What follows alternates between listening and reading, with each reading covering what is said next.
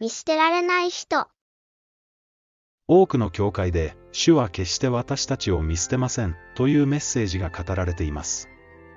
これは真実であり、とても素晴らしいメッセージです。もともとこれは、主がヨシュアに言われた言葉です。あなた方は強く、かつ勇ましくなければならない。彼らを恐れ、おののいてはならない。あなたの神、主があなたと共に行かれるからである。主は決してあなたを見放さず、またあなたを見捨てられないであろう。とはいえ、この同じ言葉を、イスラエルの敵である違法人も叫ぶことができるでしょうか。たとえヨシュアが襲ってこようとも、主は決して我らを見捨てない、と。そうなったら、一体どちらが勝利するのでしょう。もちろん、これは間違っています。大切なのは、どのような人が主に見捨てられないのか、ということですね。ご一緒に聖書から確認してみましょう。詩篇で繰り返される言葉。詩篇には、私を捨てないでくださいという言葉が何度も出てきます。御顔を私に隠さないでください。怒ってあなたのしもべを退けないでください。あなたは私の助けです。我が救いの神よ、私を追い出し、私を捨てないでください。主よ、私を捨てないでください。我が神よ、私に遠ざからないでください。主よ、起きてください。なぜ眠っておられるのですか？目を覚ましてください。我らを常しえに捨てないでください。詩篇の作者がいかに不信仰かを表しているのでしょうか。そうではありません。彼は知っていたのです。どのような人が神に見捨てられないのかを。主を尋ね求める者。主に見捨てられないのは、主を尋ね求めるものです。皆を知る者は、あなたにより頼みます。主よ、あなたを尋ね求める者を、あなたは捨てられたことがないからです。だからこそ、私を捨てないでくださいと何度も求めているのです。しかし主なる神よ、我が目はあなたに向かっています。私はあなたにより頼みます。私を助ける者もないままに捨ておかないでください。主により頼む人を、主は決して見捨てません。私たちはどうでしょうか？今、真剣に自分の信仰を吟味しなければなりません。金銭を愛することをしないで、自分の持っているもので満足しなさい。主は、私は、決してあなたを離れず、あなたを捨てないと言われた。私たちは主を信頼し、自分の将来を完全に委ねているでしょうか？正直なところ、金銭に頼ってはいないでしょうかラザロと金持ちの例えを思い出してください。金持ちはどうなったでしょうまた、荒野でエジプトを恋しがった人々を思い出してください。ソドムから救い出されておきながらも、後ろを振り返ったロトの妻を思い出してください。私たちの所属は、洗礼や信仰告白で決まるのではありません。心がどこにあるかで決まってしまうのです。そして心がどこにあるかは、私たちの行いに現れます。信じるだけで救われるのではありません。信じる者が救われるのです。この違いをしっかりと理解してください。正しいもの。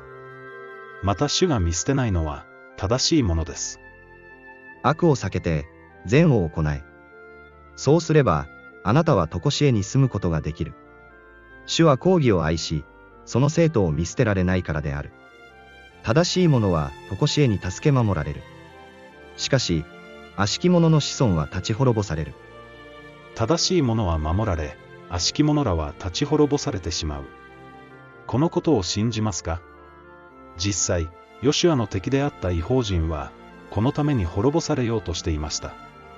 反対に、イスラエルに悪が満ちたとき、主は違法人を引き連れて、イスラエルを滅ぼしたのです。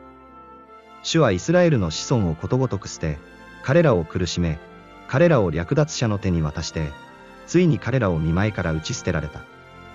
あなたを見捨てないと言われた主が、イスラエルを捨てたのです。私たちも恐れを取り戻さなければなりません。エルサレムよ、戒めを受け入れよ。さもないと、私はあなたから離れ、あなたを荒れ地とし、住む人のない地とする。救いは無条件ではありません。詩篇の作者はちゃんと理解していました。私はあなたの定めを守ります。私を全くお捨てにならないでください。念のために確認しておきますが、立法を守れたら救われるというのではありません。それは立法主義です。私たちの立法違反は、すべて主が追ってくださいました。大切なのは、私たちの心にいつも神の戒めがあるかどうかです。悪しき者の計りごとに歩まず、罪人の道に立たず、あざける者の座に座らぬ人は幸いである。このような人は主の掟を喜び、昼も夜もその掟を思う。このような人は流れのほとりに植えられた木の時が来ると実を結び、その葉もしぼまないように、そのなすところは皆栄える。こうなるためには、心に実戒が収められ、神の宮となる必要があります。あなたは神の宮となっていますか？神の宮とならなければ、決して精霊はお住みになりません。主は決して私たちを見捨てない。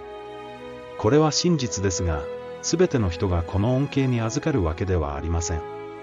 この恩恵に預かるには、私たちが正しい選択をしている必要があります。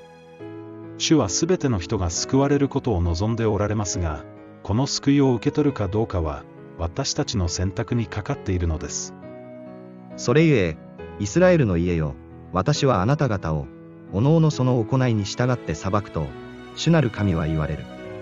悔い改めて、あなた方のすべての咎を離れよ。さもないと悪は、あなた方を滅ぼす。あなた方が私に対して行ったすべての咎を捨て去り、新しい心と、新しい霊とを得よ。イスラエルの家よ、あなた方はどうして死んでよかろうか。私は何人の死をも喜ばないのであると、主なる神は言われる。それゆえ、あなた方は翻って生きよ。救いは値なしに与えられますが、無条件ではありません。間違った神学を捨て、正しい聖書の教えを受け入れる必要があります。このブログは気づきを与えるだけのものであり、間違いのないものではありません。必ず聖書を確認してください。正しいのは、いつだって聖書だからです。